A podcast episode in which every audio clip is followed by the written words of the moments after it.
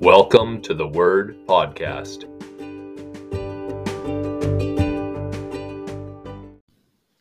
All right, episode two. Hello, everyone. Welcome to the Word Podcast. Today's episode is the story of Simeon. Simeon, who is found in Luke chapter 2, verse 25 through 35. Chapter 2, 25 through 35. Incidentally, that's that's the only place you'll find Simeon mentioned in the Bible. Last week we talked about Zacchaeus and how interesting that was to me that someone who's only mentioned for a few sentences or half a page can be so important to the story, so important to lessons and things we learn from reading it when we go deeper into it. Something that seems so small, if you dig deep enough, you'll find all kinds of stuff. So I found that interesting and I went through and found a few characters that we may do episodes, we may not on, but Simeon was someone I wanted to learn more about. And so I chose that one and dug deep into old Simeon. So before we start, we'll get to our opening prayer as we always do. It's important to pray. Heavenly Father, we thank you for the opportunity to read your word. We thank you that your word is so readily accessible to most of us. We pray that we will understand your word. We pray that we will learn from your word and we will ever be closer to you through your word. In Jesus' precious name we pray. Amen. Okay, so episode two Simeon. All right. Maybe I'll start by reading it because, again, I'm not always going to do this, but because it only shows up in one part, like I said, only in Luke 2 25 through 35, it's not long. I will, um, I'll just read it. So, this is for anyone that wants to follow along. I'm reading from my English Standard Version Bible. Anyone else that wants to grab theirs and follow along, it is from Luke chapter 2, verse 25.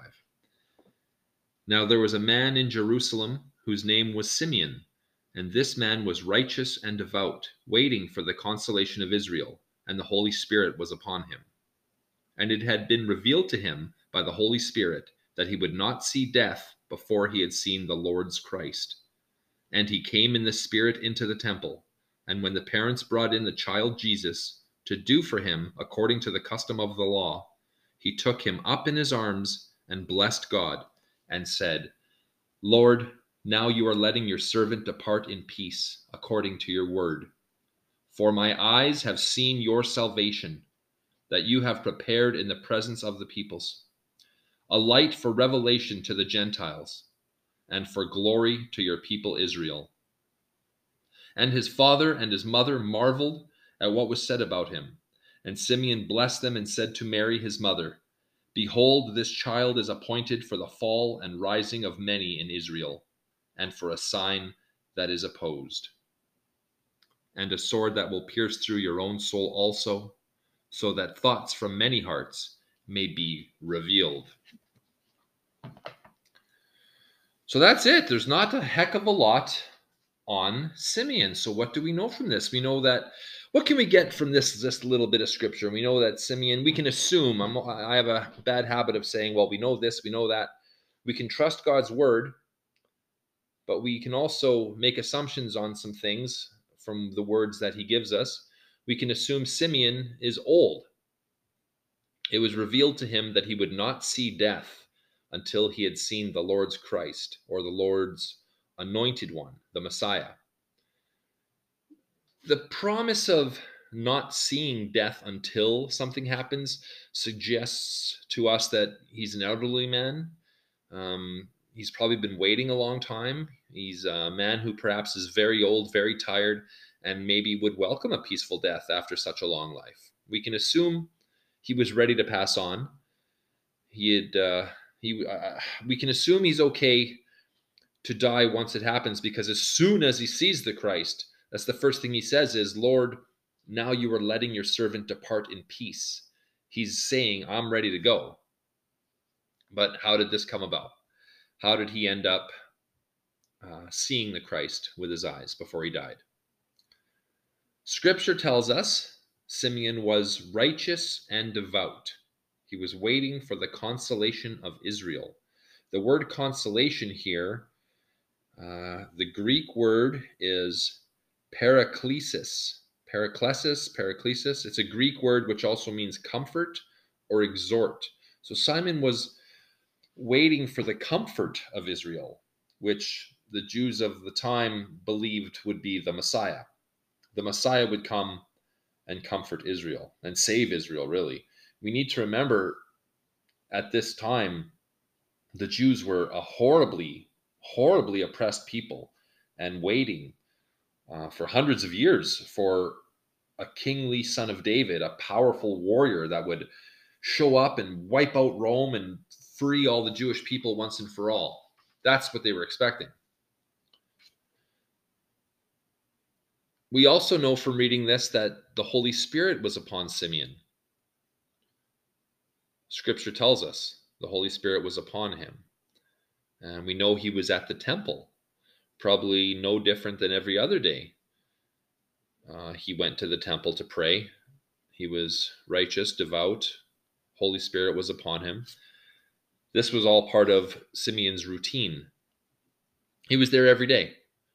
Old, tired, yes, but he never gave up on God's promise to him that one day before he died, he would see the Christ. So we know why Simeon was there, but why was Jesus there? What brought the Messiah to Simeon's temple that day? And for that, we need to look at at scripture right before we meet Simeon. And so today we read the story of Simeon is 25 to 35 in Luke chapter 2. But if we look at the section right before we meet Simeon, what happened right before that? Luke chapter 2, verses 22 to 24. Simeon comes in verse 25. But 22, 23, 24, right before Simeon, tells us something. And I'll read it here because it's short. And when the time came for their purification according to the law of Moses, they brought him up to Jerusalem to present him to the Lord.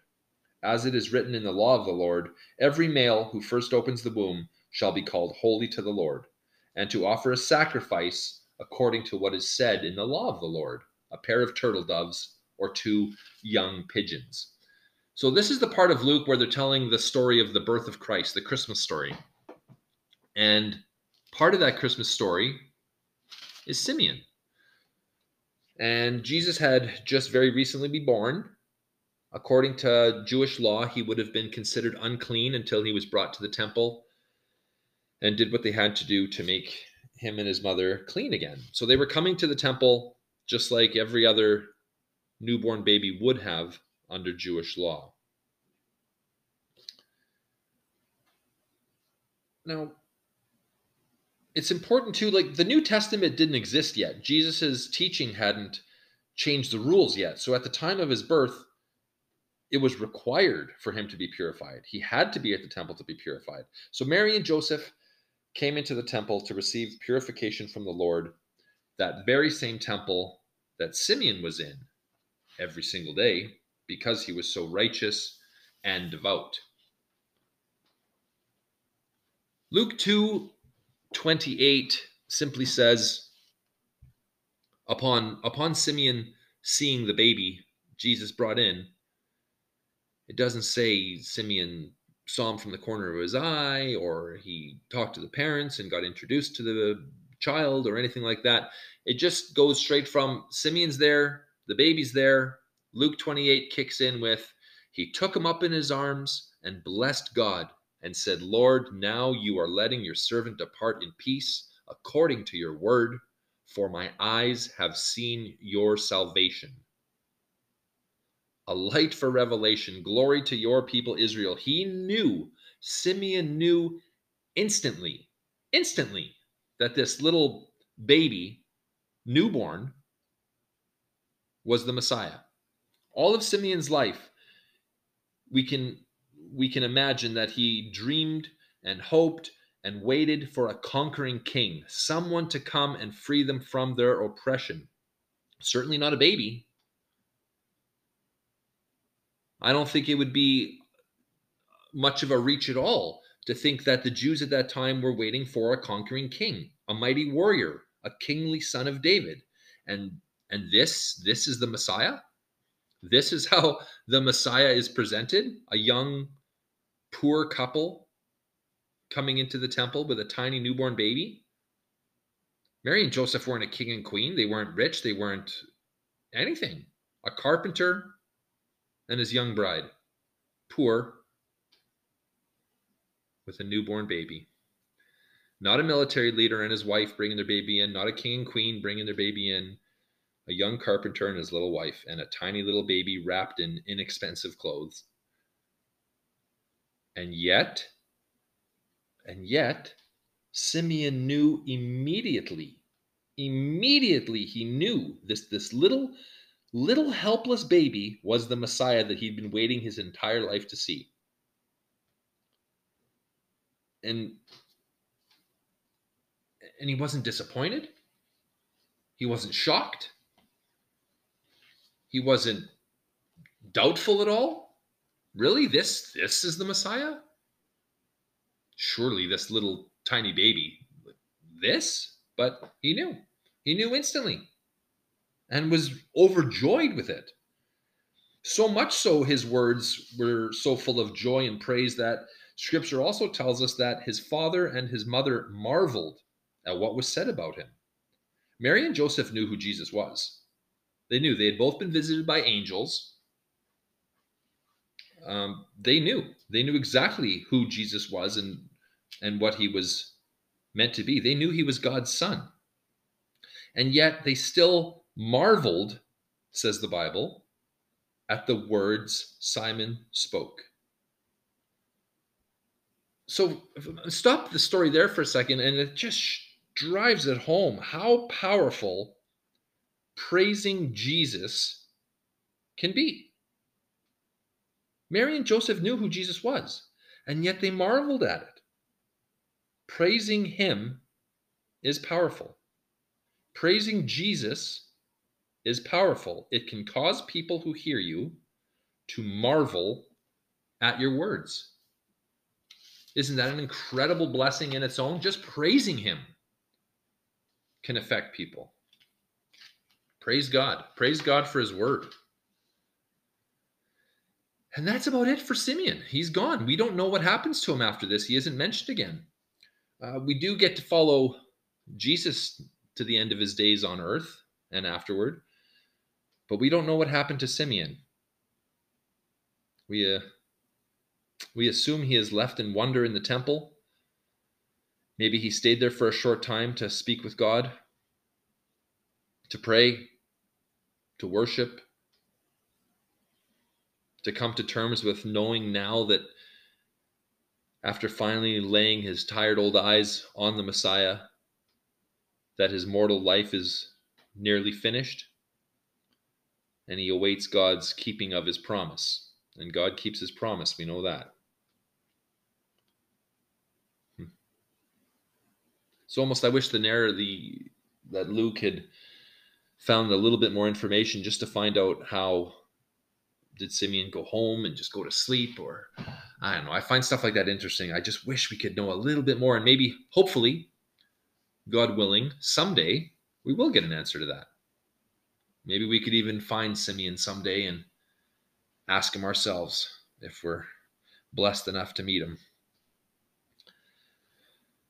So that's Luke 25 to 35 the story of Simeon. What do we learn from this? We talked we talked a little bit about the power of praising him. But why include this? That's quite often my first question when I read scripture is why is it in there? I know it's important. I know it has to be there. I know God wants it there. But why? What do we learn from it? Why is it there? Simeon is a reminder to me that we need to be patient to see God's plan come to fulfillment.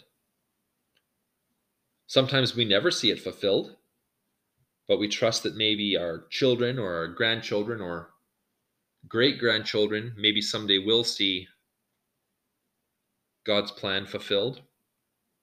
Be patient. Trust that God keeps his promises. I know it can be, I do it all the time, right? You get where that's part of being a human. Um, the impatience, the I want results now. I mean, we we live in a world where you you can get what you want almost instantaneously and any amount of time waiting for something is frustrating.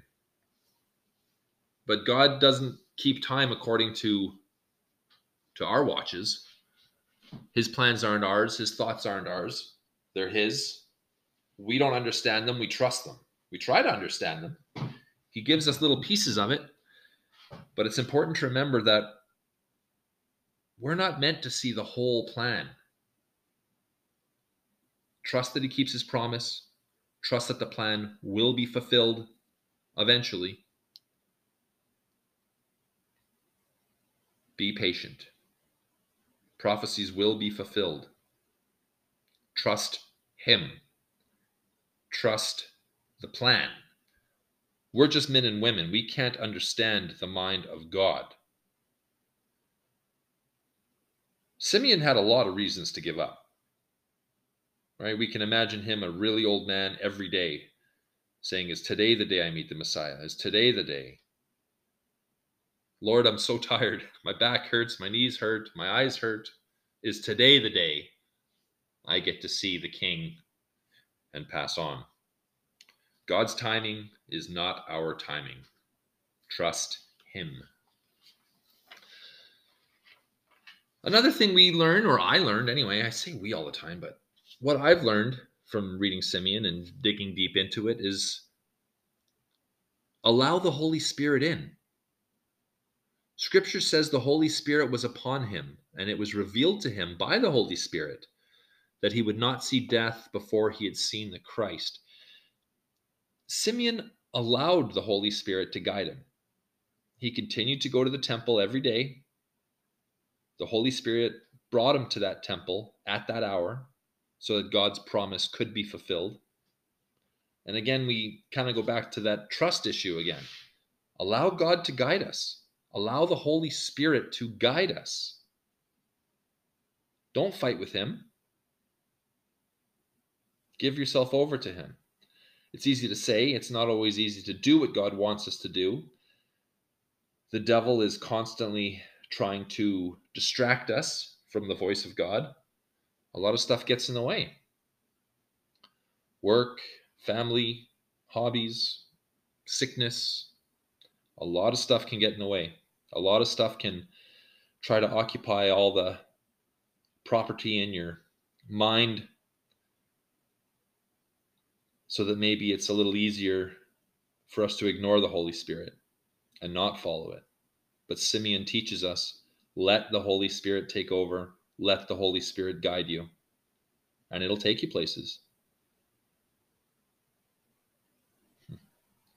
I really like this story. I I mentioned earlier it's part of the Christmas story. It's not in anything I've not in popular Christmas traditions, which could be a whole nother episode, but we've got the scene of the manger and the baby Jesus being born in the manger and the wise men, but that's almost usually where the Christmas story begins and ends but there's so much more to it. Like, wouldn't it, I just kind of wish Simeon was a little more popular in Christmas traditions, right? Just think of it. Think of a think of an old old man waiting to die, believing that one day, one day he'll get to see this mighty Messiah king ride by on a war horse, the sunlight glistening off his armor, maybe Simon imagined over all the days he waited that he'd be part of a crowd cheering on some conquering king, maybe catching just a little glimpse of him in the distance. Perhaps that's how he believed God's promise would be kept. God the God told him that he would he would see he would see the Messiah before he died. That's it. But that's not what God had planned for Simeon. His plans are not our plans. His will shall be done, not our will.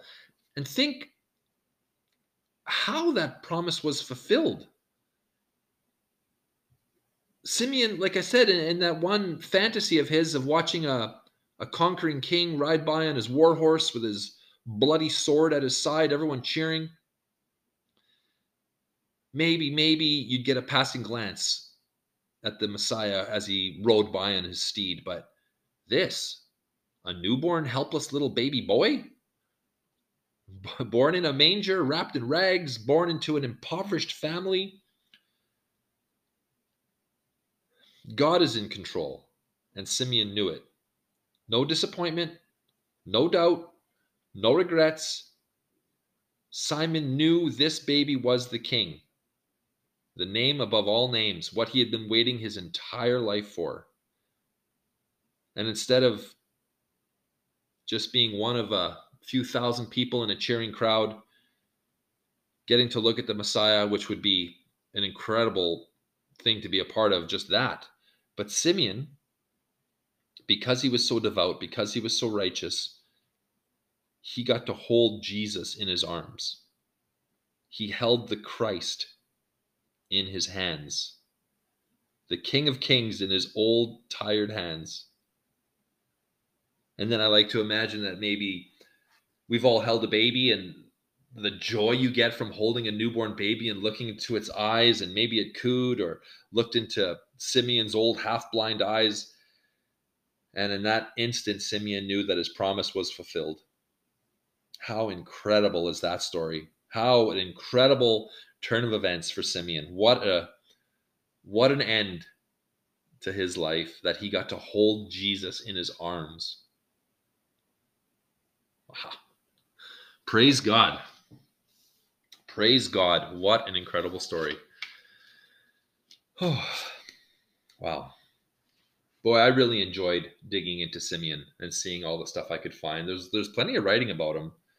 Um, you know, you can find anything if you look for it. Uh, just all that again from less than half a page in the Bible. All that. So, people that were following along, we did reference well, two parts of the same. The story of Simeon itself. If you want to make a note and go back and read it again for yourself, if you didn't have your Bible out, was Luke chapter 2, verse 25 through 35 is the story of Simeon. But to understand why Jesus was there at the same time as Simeon, we read Luke 2, 22 through 24. I mean, it's all it's all part of the miraculous story of our Lord and Savior. And that's the story of Simeon. So we're going to keep another tradition from the show going, and we're going to generate a random Bible verse and see what we get. Last week was about uh, drink thy wine, eat thy food. It was, I couldn't really think of what it was at the time, and it was kind of bothering me that I didn't have anything. Again, I'm not a, I'm not a Bible scholar or preacher. I'm learning. I'm learning just like a lot of you listening. If anyone's listening, I always feel so pretentious when I say that. If anyone's listening out there, just remember that I'm I'm doing this for my own benefit as as much as anyone else might get out of it, but I'm learning about it. And that scripture, it kind of bothered me that I didn't have anything to say about it, so I did went back and read it and a lot of what I got out of that last week was maybe that God, we always talk about the kingdom of heaven and, you know, our earthly home is not our final destination. But God wants us to enjoy the time we have here as well. And I think that's what a big part of that scripture was about enjoying your wine, enjoying your food. We need to enjoy ourselves here. God wants us to be happy. So today's scripture, here we go. I'll hit the magic button here and randomly generate. Okay, this is from Galatians chapter 3, verse 27. Again, the app on my phone is a King James Version app.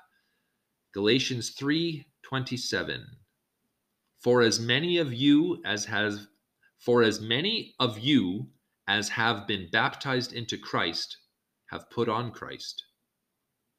For as many of you as have been baptized into Christ have put on Christ. Well, something does happen when you're baptized, that's for sure. You've given yourself over to Christ. You've died in Christ. You've come alive in Christ. And I think Paul says here in his letter to the Galatians that if you've been baptized into Christ, then you have put on Christ. Hmm. Very cool stuff.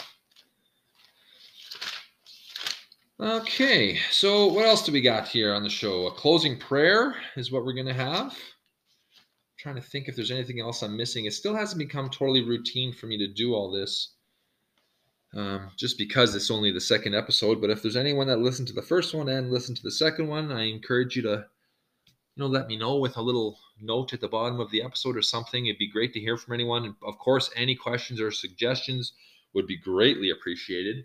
I would love that. And we're going to also keep another tradition that we started last episode where in signing off, instead of me just saying, see you later, take care, God bless, see you next time, I'll try to close with a closing line of from uh, one of the letters that Paul wrote. He wrote his letters quite nicely to have a an opening and an ending and a sweet little goodbye at the end of most of them. So we'll do that. But before we get to that, we'll do our closing prayer for the day. Heavenly Father, we thank you for the story of Simeon. We thank you for the resources to understand what that story means to us, what it what we can learn from it. We ask for patience as Simeon did, Lord, in the things we ask you for. We know that your plan is perfect. We know that your plan will be fulfilled. We ask that you give us the power to trust you, Lord, in all things, even when it seems to our human brains that something doesn't seem quite right we need to trust the fact that your plan is perfect and your plan will be fulfilled one day. In Jesus' name we pray. Amen. Well, thank you for listening. That was episode two of the Word Podcast, the story of Simeon. And I will leave you all today with Paul's sign off from First Corinthians. It ends up being chapter 16,